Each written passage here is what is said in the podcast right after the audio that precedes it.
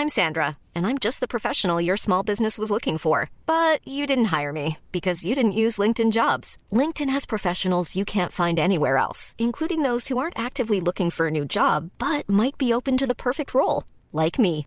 In a given month, over 70% of LinkedIn users don't visit other leading job sites. So if you're not looking on LinkedIn, you'll miss out on great candidates like Sandra. Start hiring professionals like a professional. Post your free job on linkedin.com/people today.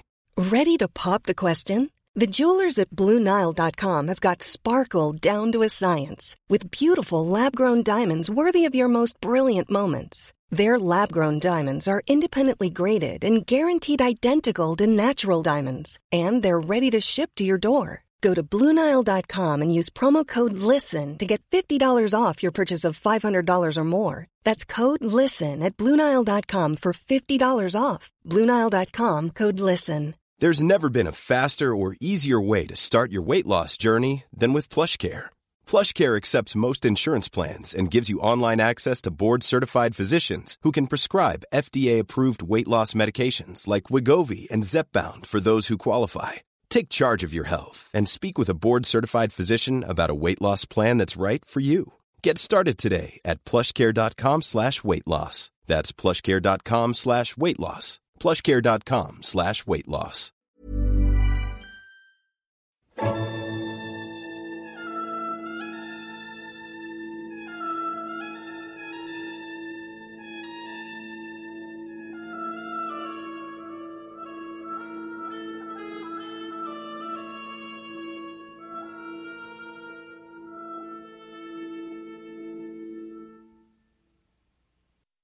سلام.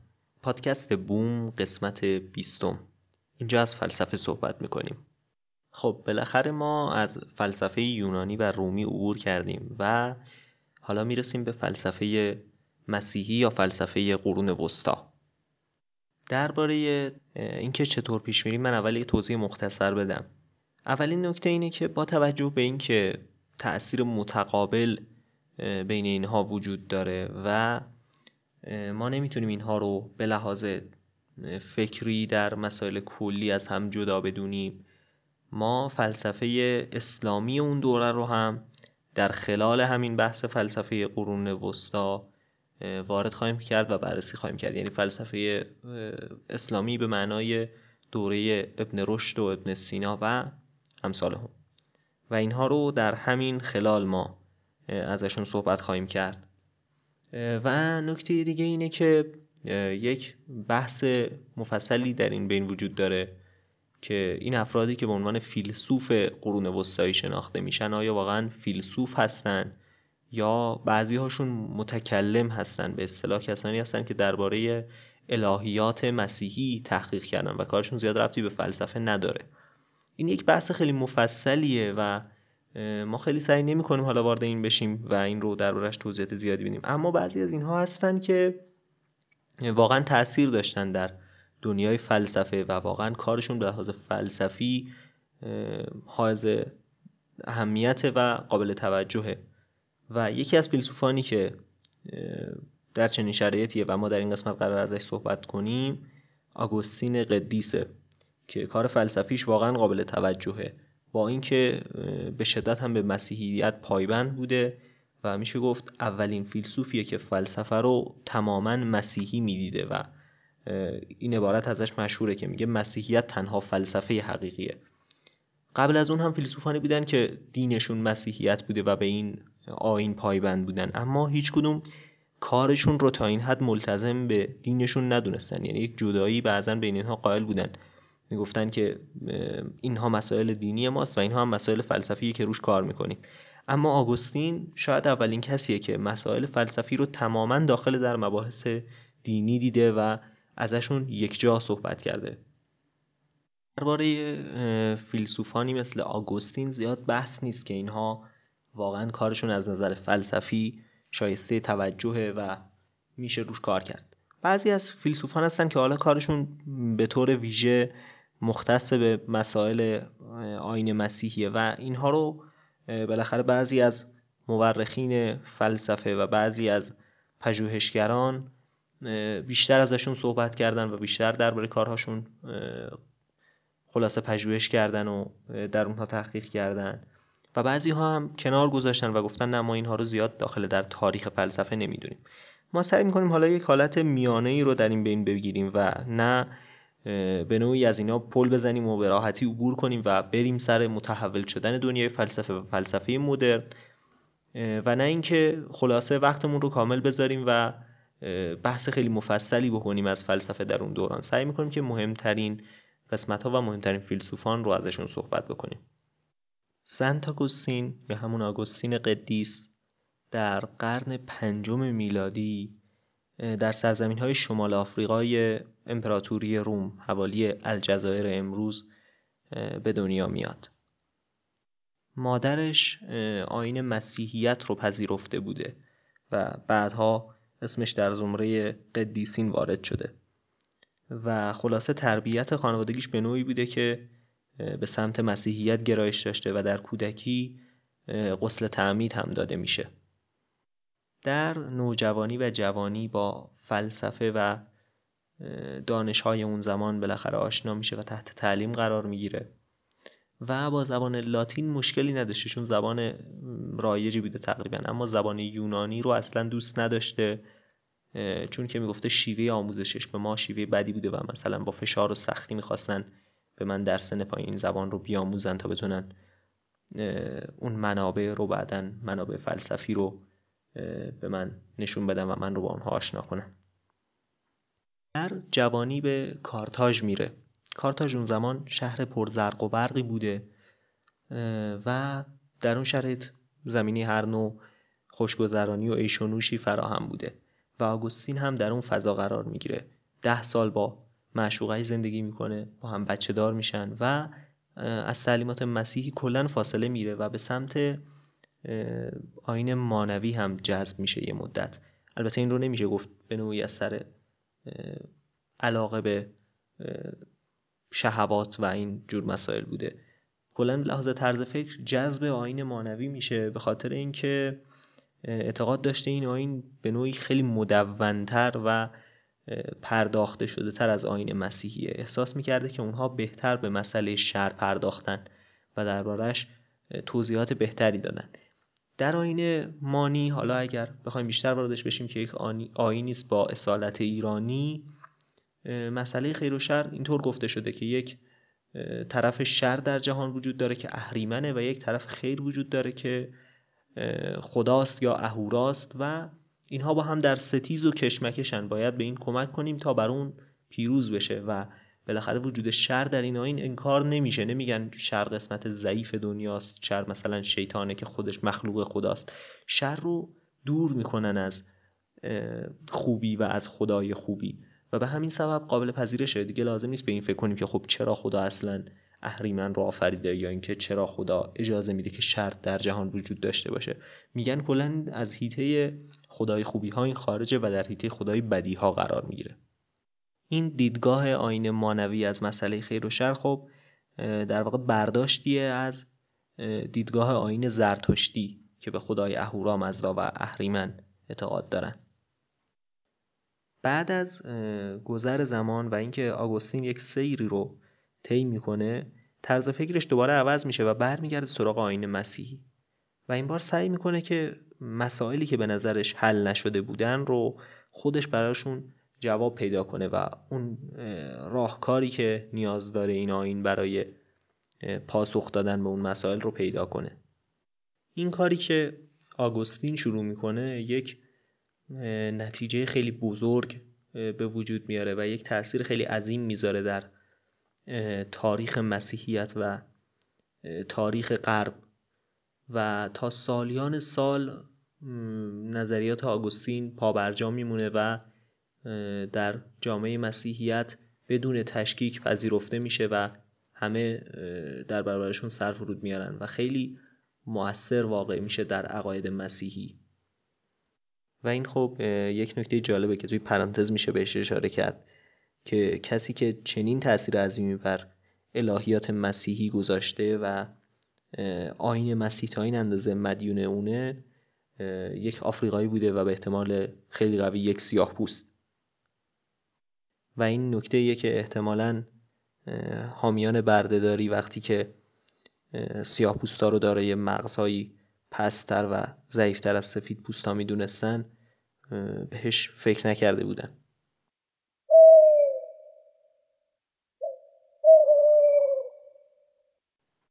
آگوستین در ابتدای مسیر فلسفیش به شدت متأثر از سیسرون بود. و افلاتون هم تاثیر بزرگی روی اون می‌ذاره. به طور کلی میشه گفت که تاثیر افلاتون بر الهیات مسیحی خیلی زیاد بوده. و افلاتون رو به طور ویژه آگوستین از ارسطو بالاتر می‌دیده. گرچه این باعث نمیشه که آگوستین تمام داستانهای کتاب مقدس رو مجازی ببینه و به شدت به طور سفت و سخت هم مسیحیان در آینده پابند بودن به این عبارات کتاب مقدس. اما صرفا درباره درک از خدا فکر نمی‌کنه که خدا یک موجود ساده باشه که مثلا شبیه خدایان یونانی با مردم صحبت کنه و مثلا تصمیم گیری ها شبیه اونا باشه. بلکه اعتقادش مثلا وقتی میگه که خدا گفت به این پیامبر مثلا این نکته رو الهام کرد این الهام به روش گفتگوهای بشری شاید نبوده باشه. در این حد.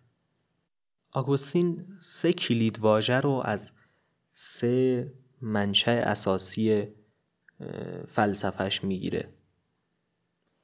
اولیش حکمت هست که این رو از فلسفه سیسرون برداشت می‌کنه و یکی از کلید واژه ها میشه در آثار آگوستین. یکیش عقل هست که در آثار نوافلاتونی ها زیاد دیده میشه و یکی هم کلمه هست که یوحنا در ابتدای انجیل خودش گفته. در ابتدا کلمه بود کلمه نزد خدا بود و کلمه خدا بود. و این عبارت خیلی از دل مشغولی های آگوستین بوده و دربارش فکر می‌کرده و سعی می‌کرده تفسیرش کنه. و جالبه که آگوستین خیلی پیش از دکارت به ایده کوگیتو اشاره کرده یعنی همون ایده می اندیشم پس هستم. و این به خود دکارت هم گفته شده و اون جوابی که داده گفته نه من یک منظور متفاوتی دارم از این. اما به نوعی آگوستین هم به این اشاره کرده. و زیربنای فلسفهش رو این بر این گذاشته و درباره حسیات میگه نه دانش ما از حسیات نیست. چون ما اولین برداشتمون از عالم همینه که می‌بینیم که میاندیشیم و به وجود خودمون واقف میشیم. پس نمی‌تونیم حسیات رو به عنوان اولین راه شناخت خودمون از عالم بدونیم و به این شکل عقل رو برتری میده بر حس.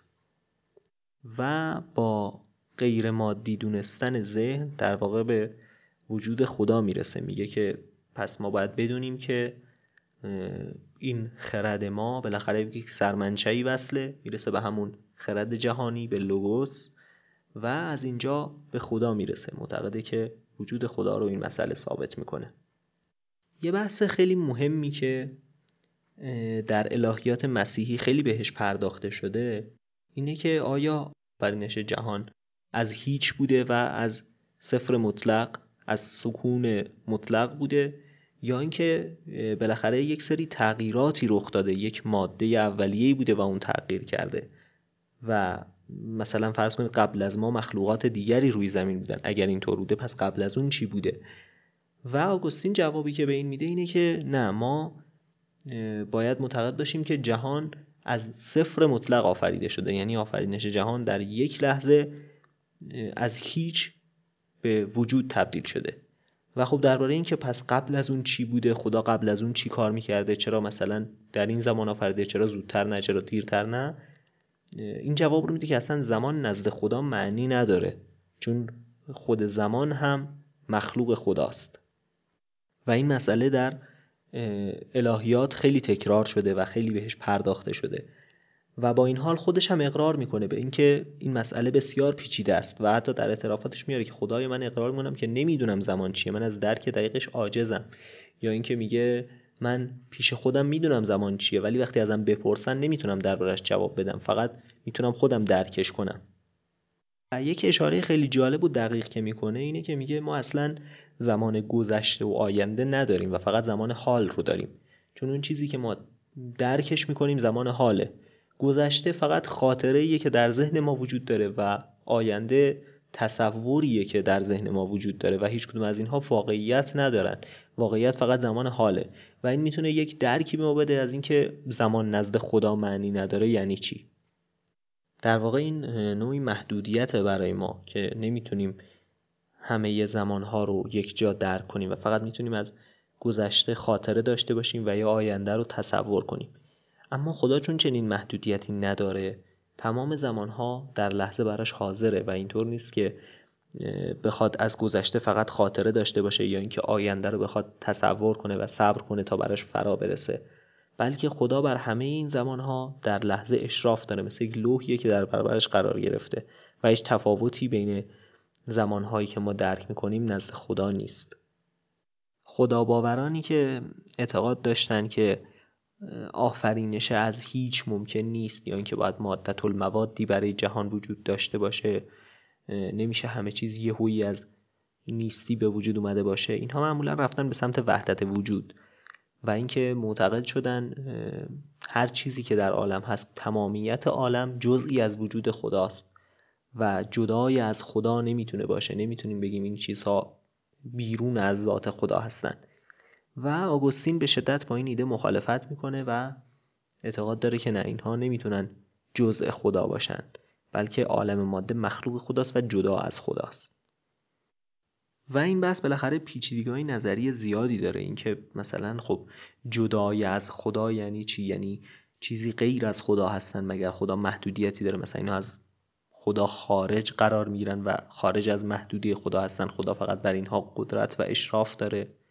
یا اینکه اگر بگیم اینها جزء خدا هستن یعنی چی؟ یعنی خودشون بخشی از خدا هن و خود خدا هستن اینها. این بحث خیلی پیچیده است و خیلی اختلاف نظر بر سرش میده. اما بالاخره آگوستین طرفدار اون تیمیه که میگه اینها جزء خدا نیستن و وحدت وجود درست نیست. آگوستین همچنین فعالیت های خیلی جالبی در زمینه نشان شناسی یا حتی زبان شناسی داشته و در این باره نظریاتی داده. درباره اینکه مثلا ارتباط کلمات با مفاهیم چیه؟ آیا این کلمات رابطه ذاتی دارن با مفاهیم؟ یا اینکه رابطهشون وضعیه؟ مثلا انسانهاشون تصمیم گرفتن این کلمه رو به کار ببرن اون معنی باهاش شناخته شده. در این باره اظهار نظراتی کرده که نسبت به زمان خودش خیلی پیش رو به شمار میاد از این جهت. و بالاخره اینها مسائلی هستند که در فلسفه امروز خیلی مورد توجه هن اما آگوستین از اون زمان به این مسئله توجه کرده. و خب با توجه به اون زمینه مانوی که داشت طبعا کارش در مسئله خیر و شر خیلی جالب می‌تونست بشه و شد. اولین موضوع مسئله اراده است که درباره این مسئله نظر آگوستین همین نه جبر و نه اختیاره. یعنی اعتقاد داره که ما مجبور نیستیم در انجام اعمالمون و می‌تونیم خودمون تصمیم بگیریم. اما در این حال به اختیار مطلق و تفویض هم اعتقادی نداره و معتقده که اولا ما یک تمایل درونی به شر داریم که این برمیگرده به حبوط و کلا اصل و اساس در ما شره و حتی بچه هایی که بدون تعمید از دنیا برن جهنمی هستن. چون انسان پایش بر شر بعد از حبوط. یا اینکه شهوات چرا بر ما غالب میشن به خاطر حبوط؟ اینا همه بر اثر اون گناه اولی هن. و اینکه اعتقاد داره رفتن ما به سمت خیر کلا با یک به اصطلاح عنایتی از جانب خدا ممکنه و نمی‌تونه انسان بگه من خودم بودم که به سمت نیکی ها رفتم و آدم خوبی شدم. اینها همه با کمک خدا ممکنه. اما در این حال نقش خدا آدم هم قابل انکار نیست. یعنی انسان می‌تونه تصمیم بگیره که کار خوب انجام بده کار بد انجام بده. این خارج از اختیار انسان هم نیست. و خلاصه چون در اون دوره یک فرقه هم به وجود اومده بودن که اعتقاد به اختیار مطلق داشتن و کلا گناه نخستین رو انکار می‌کردن و اعتقاد داشتن انسان هر کاری بخواد می‌تونه انجام بده. می‌تونه خوب باشه و می‌تونه بد باشه. که این مسئله حالا خیلی مسئله پیچیده ای امروز به نظر نمیاد. اما اون زمان یک قوقایی رو در جامعه مسیحی به وجود آورده بود و تا سالها جنگ و ستیز بین اینها بود و در آخر اینها قلقم شدن و تکفیر شدن و خلاصه از عرصه به در شدن و این نظریه آگوستینی باقی مون که بله ما قدرت تصمیم گیری داریم اما در نهایت خیلی چیزها فراتر از اختیار ماست و گناه نخستین حقیقت داره و ایده درستیه.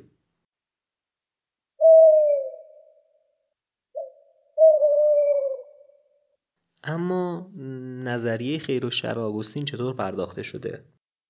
در زمانی که گوتها حمله می‌کنن به روم و این شهر رو تصرف می‌کنن یک فضایی به وجود میاد که مردم به این فکر می‌کردن می‌گفتن که این شکست روم به خاطر مسیحی ها بوده چون زمانی که مردم خالصانه و بدون فرض کنید نظر مخالفی خدایان رو ستایش می‌کردن شهر روم هیچ وقت گرفتار چنین بلایی نشده بود.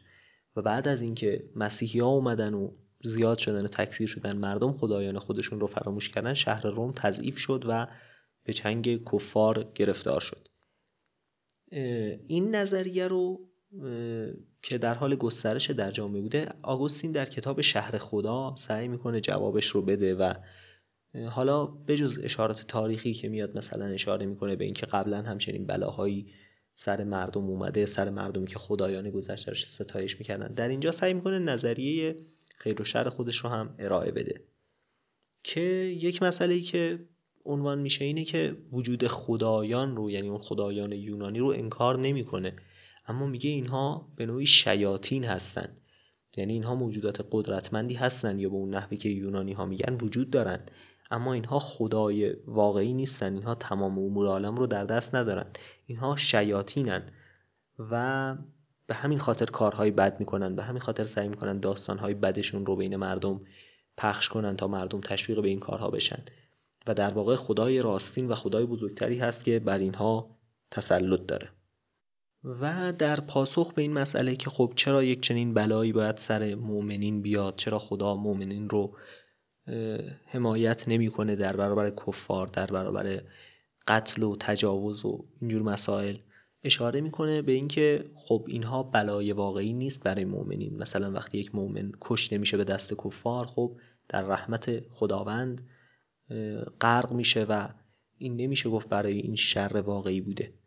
یا اینکه میاد اشاره می‌کنه میگه تجاوز برای مثلا بانوان پاک دامن مسیحی یک ننگ نیست. مثلا اینها چون نمی‌خواستن چنین بلایی سرشون بیاد و خلاصه نباید از این اونقدر ناراحت بشن. این یک اتفاق دنیویه و در پاک دامنی اینها تأثیری نمی‌ذاره.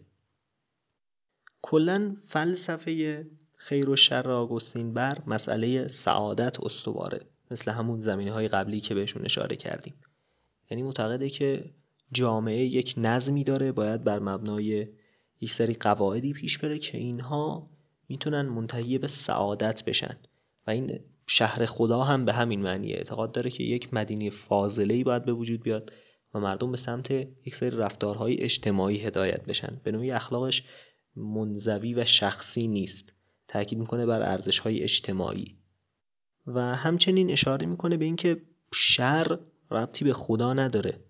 چون اولا شر وجه سلبی داره در نظرش. یعنی میگه که به نحوی وقتی ما خوبی رو کنار بذاریم این شره که به وجود میاد خدا شر رو نیافریده بلکه خیره که خدا آفریده. اما وقتی ما انسان ها اون خیر رو فراموش کنیم و اون خیر رو کنار بذاریم مثلا فرض کنید صداقت رو کنار بذاریم به دروغگویی می‌رسیم. و این دروغگویی در واقع کاریه که ما انجام میدیم. خدا این رو به طور مستقل نیافریده. یا اگر ما انسان ها همدیگر رو می‌کشیم نمی‌تونیم بگیم قتل رو خدا آفریده بلکه اون صلح رو ما از میون برداشتیم و به سراغ قتل رفتیم. و خب شاید میشه گفت به سادگی شرور طبیعی رو نادیده می‌گیره. یعنی مثلا فرض کنید اگر قتل نفس رو کنار بذاریم پس زلزله چی؟ زلزله که کاری نیست که ما انسان ها با هم دیگه کرده باشیم. و کلا خب طبعا عقیدهش اینه که تمام خوبی ها به خدا برمیگرده و تمام شرور به نفس انسان. و تاکید می‌کنه بر عشق. میگه ما هر زمان عشق به خدا داشته باشیم یعنی در چیزی کلیتر حل بشیم و به سمت اون بریم به سمت سعادت و رستگاری حرکت کردیم. و هر زمان که به خودمون فکر کنیم متکبر بشیم و عشق به نفس خودمون داشته باشیم به سمت بدی و شر حرکت کردیم. و با توجه به اون زمینه مانوی در فکرش معتقده که این مبارزه با شر یک چیز دائمیه در زندگی انسان و نمیشه مثلا به یک سری کمالاتی رسید که کلا این شر از ما دور بشه و هیچ وقت به سراغ ما نیاد. بلکه هر لحظه از زندگی انسان هر چقدر که انسان خوبی بوده باشه تا اون لحظه باز هم یک مبارزه با شر رو در خودش داره انسان هر لحظه باید مراقب خودش باشه که در دام شر نیفته. و خب اینکه عشق به خدا رو مطرح می‌کنه و معتقده که انسان باید به این سمت بره. نشون که یک نوع نظم اجتماعی رو می‌خواد و تاکید می‌کنه که نباید به دنبال هوای نفس رفت نباید به دنبال خواسته های شخصی رفت بلکه باید خواسته های کلی تر رو نگاه کرد. و با این حال هر نوع شهوتی رو نکوهش نمی‌کنه. یعنی نمیگه به طور کلی شما هر زمان هرچی دلتون خواست بدونید که دارید اشتباه می‌کنید. بلکه اون شهوتی که به سمت کار خوب هدایت بشه رو مشکلی باهاش نداره. مثلا اگر ما از دست یک انسان بد عصبانی بشیم و باهاش مقابله کنیم. یا اینکه دلمون بخواد عمیقا احساس این رو داشته باشیم که دلمون خواد به یک انسان ضعیف کمک کنیم. این رو چون به نفع اهداف خوبی هست و به نفع جامعه هست این نوع احساسات رو باشون مشکلی نداره و حتی ستایششون می‌کنه.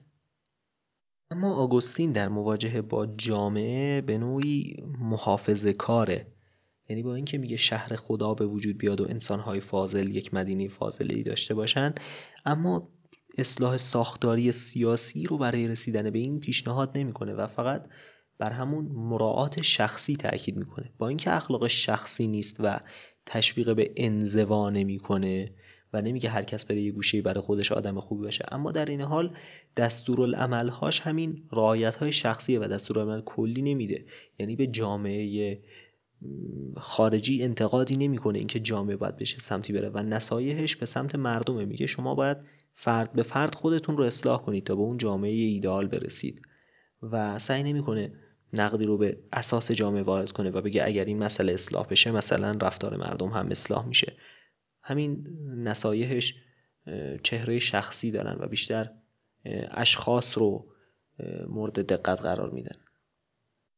و مشکلی هم نداره با اینکه شروری که در طبیعت انسان هستن رو به مسئله حبود نسبت بده. مثلا درباره اینکه بچه ها در بدو تولد چه شرایطی دارن وقتی تعمید نشدن؟ آیا اینها سعادتمند هستن یا شقی هستن؟ اینها رو جهنمی می‌دونه و میگه نه بچه ها به خاطر گناه نخستین بشر از ابتدا شرن مگر اینکه تعمید داده بشن و مسیحی بشن.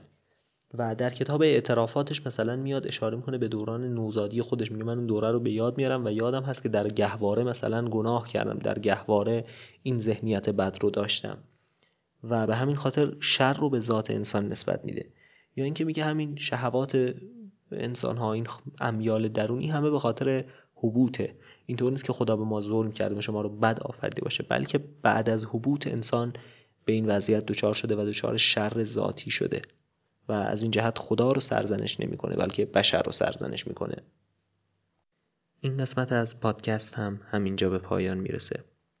خیلی ممنونم که تا آخر شنیدید. ایام بکام.